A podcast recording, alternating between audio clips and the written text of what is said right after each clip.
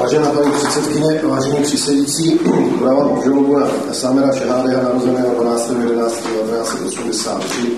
Soudy, které nevládnou podle šariaj, pro mě nejsou soudy a to, o čem váš soud rozhodne, že je zločin, pro mě nemá žádnou váhu. Já jsem se podle Koránu, podle islámu žádného zločinu nedopustil Česká justice začala rozplétat kauzu bývalého pražského imáma Sámera Šehadeha.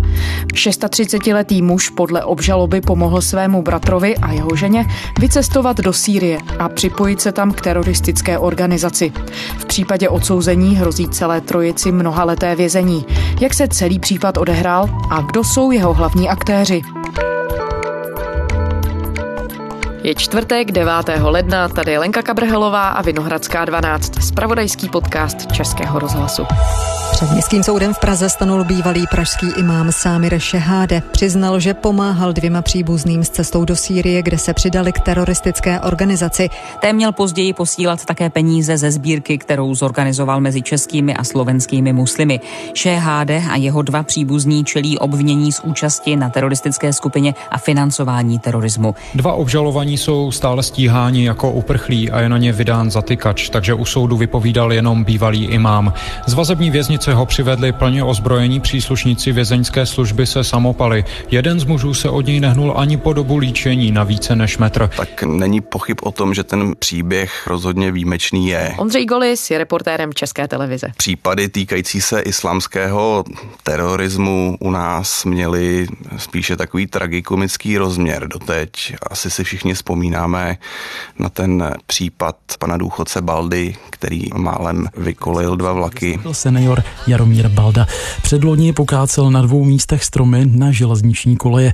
Chtěl v lidech vyvolat strach z muslimských imigrantů. Soud v prodsudku přihlédl ke snížené příčetnosti seniora a také jeho vysokému věku. A odsuzuje se k úhrnému trestu odnětí svobody v trvání čtyř let. Pro jeho výkon se podle paragrafu 56 odstavec 2 písmeno A trestního zákonníku zařazuje do věznice s ostrahou. Vyční vás snad jenom případ Slováka Dominika Kobulnického, u něhož doma policie našla chemikálie na výrobu výbušnin. On byl obžalován z přípravy teroristického útoku, ovšem soud zatím nepravomocně rozhodl, že nic takového nelze prokázat. Šest let, šest měsíců a vyhoštění z Česka na neurčitou dobu. Takový trest vyměřil Pražský městský soud muži viněnému z terorismu.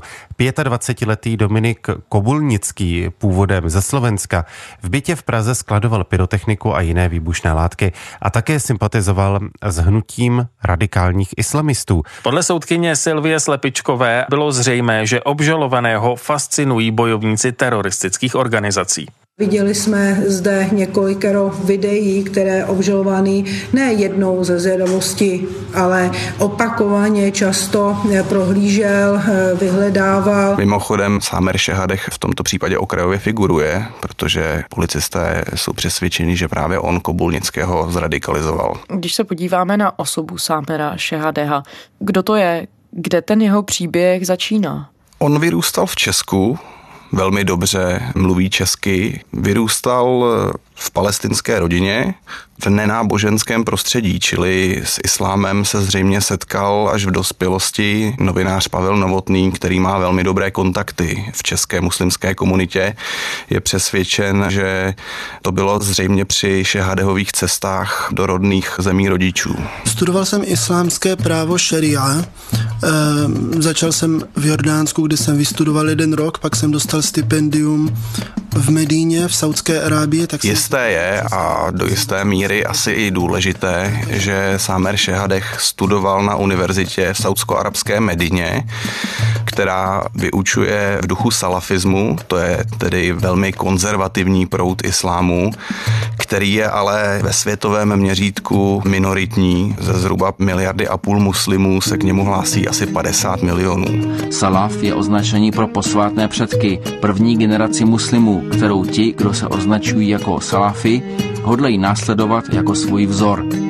Důsledkem toho je nejen vyznávání náboženské strohosti, kterou proroku Mohamedovi a jeho druhům salafisté přičítají, ale také vášeň pro přísný monoteismus a odpor proti dodatečným nánosům, včetně toho, co jiní muslimové považují za neoddělitelnou součást vlastní náboženské i kulturní tradice. On tedy díky tomu, že studoval na této škole, do českého muslimského prostředí vnášel právě tyto tendence salafistické, ale zároveň tedy je nutno dodat, že salafisté nepodporují násilí a pouze z jejich malé části se tedy rekrutují ti salafističtí džihadisté, které tedy ty své konzervativní myšlenky chtějí šířit násilím. Takže z nich se tedy z té malé části opravdu salafistů se rekrutují bojovníci ISIS, An-Nusra, Al-Qaidi. Jak ta vaše práce vypadá? Jak si to můžeme představit? Co děláte vlastně vůbec? Tak spočívá to zejména ve dvou věcech. Za prvé eh, vzdělávání muslimské komunity v islámu a za druhé osvěta nebo informování nemuslimské veřejnosti o tom, co islám skutečně je. On se potom začal angažovat na oficiálních pozicích, tedy v české muslimské komunitě, stal se pražským imámem, tedy duchovním. A jak i v té mé reportáži docela hezky říká jeden z největších odborníků na islám u nás, pan doktor Bronislav Ostřanský, Samer Šehadech představoval méně přívětivou tvář islámu a část věřících se kvůli tomu raději vyhýbala mešitě. On prostě od začátku tu muslimskou komunitu dost rozděloval. Předseda ústředí muslimských obcí v České republice Munib Hasan Alaráví se dnes od všech tří distancoval a jak řekl v našem vysílání, i jeho samotného ten případ překvapil, přestože obviněného imáma znal. My jsme jako nějaký spory měli s ním, jak my, tak i Pražská obec vlastně, nebo Pražské islamské centrum, věci vnímání některých záležitostí, být i věroučných, ve věci nějakých způsobů i vlastně učení nebo kázání a tak dále. Měli nějaké jeho názory, špatně to podával, nebo příliš fundamentalisticky to podával, ale že by mohl toto to, to, to i nás bohužel jako zaskočil. A nejenom kvůli tomu stylu, jakým tedy on kázal, byly tam i nějaké majetkové spory. Důležité v tuhle chvíli je taky říct, že ta muslimská komunita u nás není nějaká jednolitá skupina, jak my si asi docela často představujeme. Ona je velmi členitá. Sociologická šetření opakovaně ukázala, že velká část českých muslimů muslimů se komunitního života vůbec neúčastní vůbec hmm. do mešity nechodí a o nějaké dění v té komunitě se nezajímá. A když tedy se podíváš na tu jeho pozici pražského imáma, co od něj zaznívalo? Byly tam třeba nějaké náznaky radikálních postojů? No, já bych řekl, že ty radikální postoje se začaly projevovat skutečně až potom, co on tu pozici imáma opustil. Jak mi potvrdil jeden z hlavních představitelů České muslimské obce Munib al-Ráví, od roku 2014 Sámer Šehadech nefiguroval žádné oficiální funkci až tedy potom on se veřejně začal, řekněme, projevovat radikálněji. Poté, co opustil pozici pražského imáma, tak se staly minimálně dvě důležité věci. V roce 2016 se na veřejnost dostala nahrávka, kterou Sámer Šehadech rozeslal českým muslimům a v té nahrávce je varoval, že se nemají účastnit společné modlitby s křesťany. Tím druhým momentem byla videa, které on začal nahrávat. Ta už tedy skutečně reprezentovala jeho jako soukromou osobu. Už je nenahrával jako oficiální zástupce muslimské komunity v Česku. Další věc, kterou vzkazují každému muslimovi.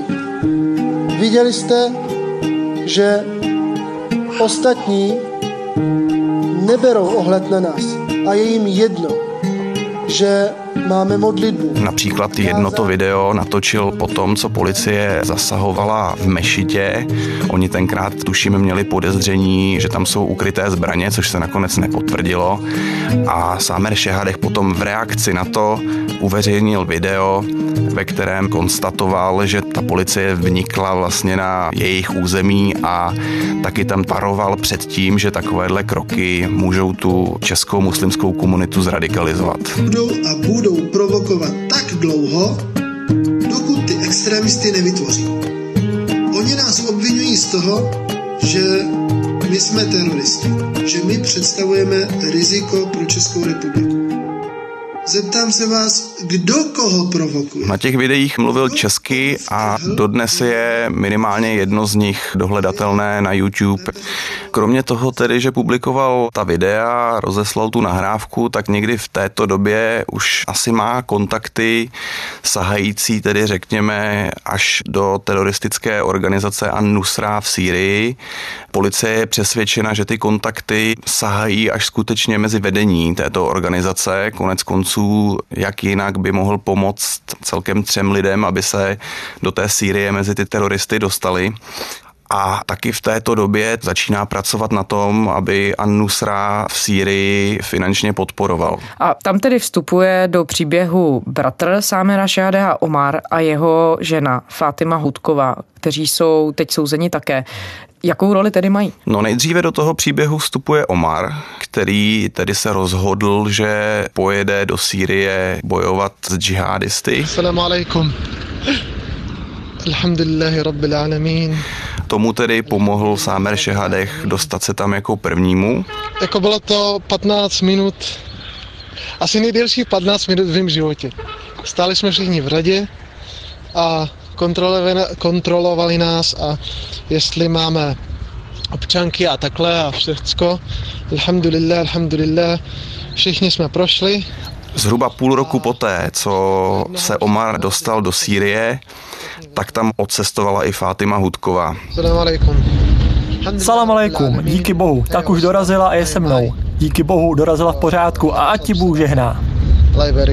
Fátima Hudková je vlastně původně naprosto obyčejná česká dívka z vesnice ve středních Čechách, která konvertovala k islámu.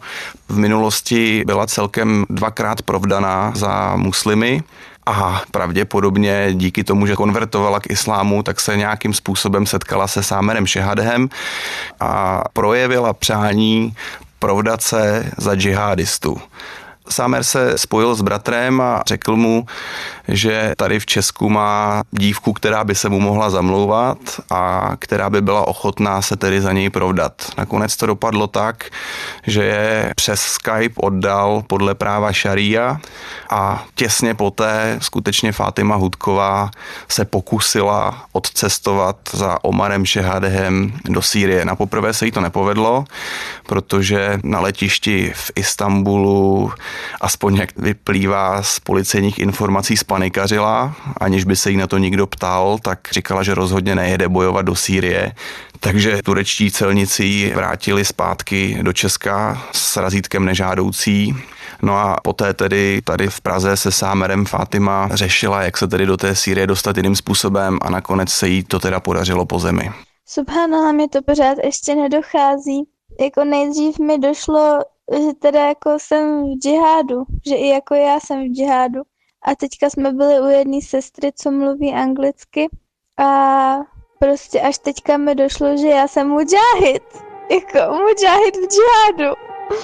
No takže takže to je fakt nádherný, no. Ty jsi mluvil i s jejím okolím, četl si ty policejní spisy, vyplynulo z toho, v jakém prostředí vyrůstala, co jí mohlo zradikalizovat? Já jsem se pokoušel mluvit s jejími rodiči, tam z pochopitelných důvodů tu věc nechtěli vůbec řešit. Potom se mi tedy podařilo mluvit s její sousedkou a ta mi říkala, že když Fátima chodila do školy, tak ji spolužáci šikanovali ale tuto informaci bych bral s velkou rezervou. Bratr Sámera Šehadeha Omar a také jeho žena Fátima Hudková jsou v tuhle chvíli souzeni nepřítomnosti. Oni nejsou v České republice. Ví se, kde v tuhle chvíli jsou? Jistě to nevíme. Já jsem oba kontaktoval. Žádná odpověď nepřišla. Ovšem číslo, které aspoň v minulosti používala Fatima, tak se doteď do sítě hlásí. Já jsem viděl, že moje zpráva se jí zobrazila, viděl jsem, že se pravidelně přihlašuje, ale odpověď tedy nepřišla. Omarovi jsem posílal e-mail a tam reakce taky nebyla žádná. Podle mých informací informací je možné, že Omar už není naživu. Víme, kam se manželé v Sýrii dostali až? Kde vlastně působili? A co tam dělali? Oni byli v provincii Idlib, to je řekněme severozápad Sýrie. Omar nejdříve, alespoň podle toho, co popisoval bratrovi, pracoval i v administrativě, měl nějakou administrativní pozici, absolvoval tam několik výcviků, třeba i vojenský výcvik a při těch výcvicích byl tak úspěšný, že si ho pak nadřízení vybrali jako trenéra, takže vlastně připravoval potom džihadisty na boj. Fatima, ta podle mě, ona to tuším popisuje i ta obžaloba, ta spíš tomu Omarovi tam dělala zázemí. Prostě byla doma. Začala se musím naučit arabsky, ale e, jako je tady hodně co dělat.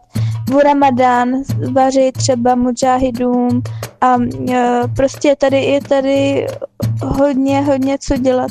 Takže inšala se nějak zapojím a budu aktivní, inšala. Možná jenom pod čarou takovou poznámku, že ty nahrávky vlastně a ty záznamy jsou strašně cený nejenom tedy proto, že slouží jako důkaz v té kauze Sámera Šehadh, ale oni jsou hrozně zajímaví i proto, že otevírají pohled dovnitř té teroristické organizace a ukazují, jak funguje. Mě třeba strašně překvapilo, jak dobře je organizovaná. Co všechno jsme se z nich tady ještě dozvěděli a můžeš popsat, o jaké nahrávky vlastně jde? To jsou nahrávky, které policie mimo jiné zabavila u Sámera Šehadeha. Dostali je z jeho telefonu, z jeho počítače. Jsou to především audio nahrávky, jsou tam i nějaká videa, v tom spisu jsou i print screeny komunikací, které tedy Sámer Šehadech vedl nejenom se svým bratrem, ale i se členy té organizace An-Nusra. Co tedy odhalují ty všechny poznatky, které v tuhle chvíli policie má a teď už v tuhle chvíli soud o tom, jakým způsobem vedl Sámer Šehadech ty své aktivity. On je viněný z pomoci a financování teroristické organizaci. Jak to konkrétně tedy mělo vypadat podle obžaloby? No on v té Sýrii právě komunikoval s lidmi z té organizace An-Nusra a hodně spolu tedy ty finance řešili. On na těch nahrávkách třeba řeší, jak využít ty peníze, které vybral tady mezi českými muslimy, jak ty peníze vůbec do té Sýrie dostat. Víš nějaká částka, kolik on vlastně měl předat té organizaci celkově? Tak pokud si to dobře vybavuji, šlo tam o nějakých zhruba 7 tisíc eur a necelých 6 tisíc amerických dolarů. Ti lidé věděli, na co posílají peníze, nebo ne? Ti lidé, které, kteří ty peníze posílali, o tom podle dosavadních zjištění tedy a pokud je mi známo, nevěděli. Třeba jednu tu zásilku peněz posílal přes kurýra, se kterým se setkal ve Vídni. Další tu zásilku třeba vezla Fátima těch peněz. A vyjadřoval se někdy Samer Šádech ohledně toho, jakým způsobem on k tomu všemu přistupuje. V úterý během prvního dne hlavního líčení jsme to slyšeli. On se k tomu přiznal a dokonce řekl, že je na to, co dělal hrdý. Já jsem se podle Koránu, podle islámu žádného zločinu nedopustil a kdybych odmítl vypovídat nebo e, popíral e, nebo se omlouval a litoval toho, tak bych tím zradil svou víru a dal bych tím najevo, že vaše rozhodnutí a hodnocení celé situace vlastně respektují. V jeho očích on pomáhá utlačovaným muslimům v Sýrii. Tady je potřeba ovšem tedy říct, že není nejmenších pochyb, že ta organizace An-Nusra a její nástupkyně jsou teroristickými organizacemi. U toho soudu vypovídala i Šehadehova tchyně když se snažil zmapovat nějakým způsobem to okolí Sámera Šádeha, bylo si vědomé jeho aktivit, nebo věděli vůbec o tom, co dělal, čím se zabýval? Já jsem mluvil se Šehadehovým tchánem a ten mi říkal, že ničeho takového si ta rodina kolem vědoma nebyla. Manželka Sámera Šehadeha je také Češka, která konvertovala. Její otec a tedy tchán Sámera Šehadeha moc přesvědčivě neuměl vysvětlit důvod proč. On mi řekl, že prostě jednoho dne přišla se šátkem a řekla, že přesně tohle hledala a pak také spekuloval, protože ona špatně vidí, takže možná uvěřila tomu, že díky Aláhovi se jí lepší zrak. Ona je v tuto chvíli v Jordánsku, že je tam na nějaké vesnici, vychovává tam šest dětí a právě její otec mi řekl, že ona je tam tak trochu v pasti, protože ona se zpátky do Česka vrátit nemůže. Údajně jí měli policisté vzkázat, že pokud se vrátí, tak bude obviněna také. V jaký moment se začaly aktivitami Sámena Šehadeha zabývat české bezpečnostní složky? No to se dostáváme právě k té nahrávce určené muslimům, aby se neúčastnili modlitby s křesťany to je určitě, nevím jestli ten iniciační, ale určitě jeden z prvních momentů, kdy se tedy o pana Šehadeha tajné služby začaly zajímat, potom samozřejmě v souvislosti s těmi videi. No a pokud vím, tak potom, co tedy on pomohl dostat se do Sýrie bratrovi, tak bezpečnostní složky získaly informaci zevnitř muslimské komunity, že tedy z Česka kdo si odcestoval bojovat do Sýrie. Začali tuto informaci prověřovat a postupně se tedy dostali až k Sámeru Šehadehovi. Oni u něj udělali domovní prohlídku, udělali domovní prohlídku i u jeho matky a on potom po poradě se svým tehdejším advokátem zřejmě usoudil, že musí Česko opustit, jinak ho čeká policejní vyšetřování. První destinací, kam s rodinou odjel, byla Mauretánie. To nebylo náhodou, protože pokud vím, tak on dlouhodobě plánoval, že by tam odjel a studoval islám. Nicméně ta policejní akce asi to jeho rozhodnutí uspíšila. No a právě až z té Mauretánie oni odcestovali s rodinou do Jordánska. A v Jordánsku tedy v tuhle chvíli zůstává jeho žena a on se tedy dostal do České republiky jak z Jordánska? Já si myslím, že vzhledem k tomu, že byl v hledáčku českých bezpečnostních složek, takže oni věděli, kde je a řekl bych, že dali echo kolegům v Jordánsku. Čili pana Šehadeha tam zadržela policie a ta ho potom předala českým kolegům, kteří ho odvezli zpět do Česka v listopadu 2018 a okamžitě po příjezdu putoval do vazby. Je někdo s manželkou Sámera Šehada v tuhle chvíli v kontaktu? V kontaktu s ní je její matka, tedy tchýně pana Sámera Šehadeha, která tam pravidelně za ní jezdí do toho Jordánska. Jakému potenciálnímu trestu Sámer Šehadech v tuhle chvíli tedy čelí, pakliže by byl odsouzen? On může být odsouzen stejně tedy jako jeho bratr a švagrová až na 15 let vězení za účast na teroristické skupině a financování terorismu. Při těch všech rozhovorech, které si vedl pro tu reportáž, jak vnímá příběh imáma Šehadeha česká muslimská komunita? Velmi citlivě. Oni se obávají především eskalace protimuslimských nálad. Já jsem se pokoušel dostat někoho z oficiálních představitelů muslimské komunity u nás na kameru. To se mi nepovedlo. Nikdo před kameru nechtěl jít. A mimo záznam mi to vysvětlovali tak, že ať k tomu případu řeknou cokoliv, tak to bude špatně. I před pár dny se třeba na zdí brněnské mešity objevily výhružné nápisy. Jsou odůvodněné obavy, že by ten případ mohl přispět přispět k nárůstu islamofobie v České republice? Rozhodně ano. Rozhodně takové obavy existují. Ono se stačí podívat třeba na včerejší facebookový status předsedy hnutí SPD a jednoho z nejvyšších českých ústavních činitelů Tomia Okamury, který například napsal, že Šehádech podporoval teroristy penězi českých muslimů, že čeští muslimové podporovali teroristy, ovšem už nedodal tu klíčovou informaci, že Šehadek zamlčel českým muslimům, že ty peníze půjdou na podporu a na léčení teroristů. On jim tvrdil, že ty peníze vybírá na podporu zraněných civilistů v Sýrii.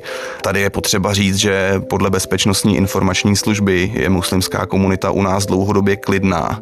Myslím si, že pro veřejnost je možná nejdůležitější informací, která vyplývá tady z toho případu, že bezpečnostní složky u nás mají muslimský radikalismus velmi dobře podchycený. Myslím si, že na případu pana Šehadeha to ukázali jednoznačně.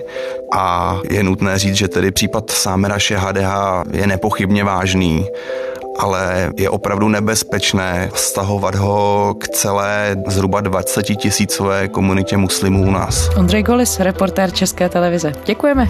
Naslyšenou. Ze čtvrteční Vinohradské 12 je to vše. Pište nám na adresu vinohradská12 zavináč rozhlas.cz a poslouchejte nás na iRozhlas.cz i ve všech podcastových aplikacích.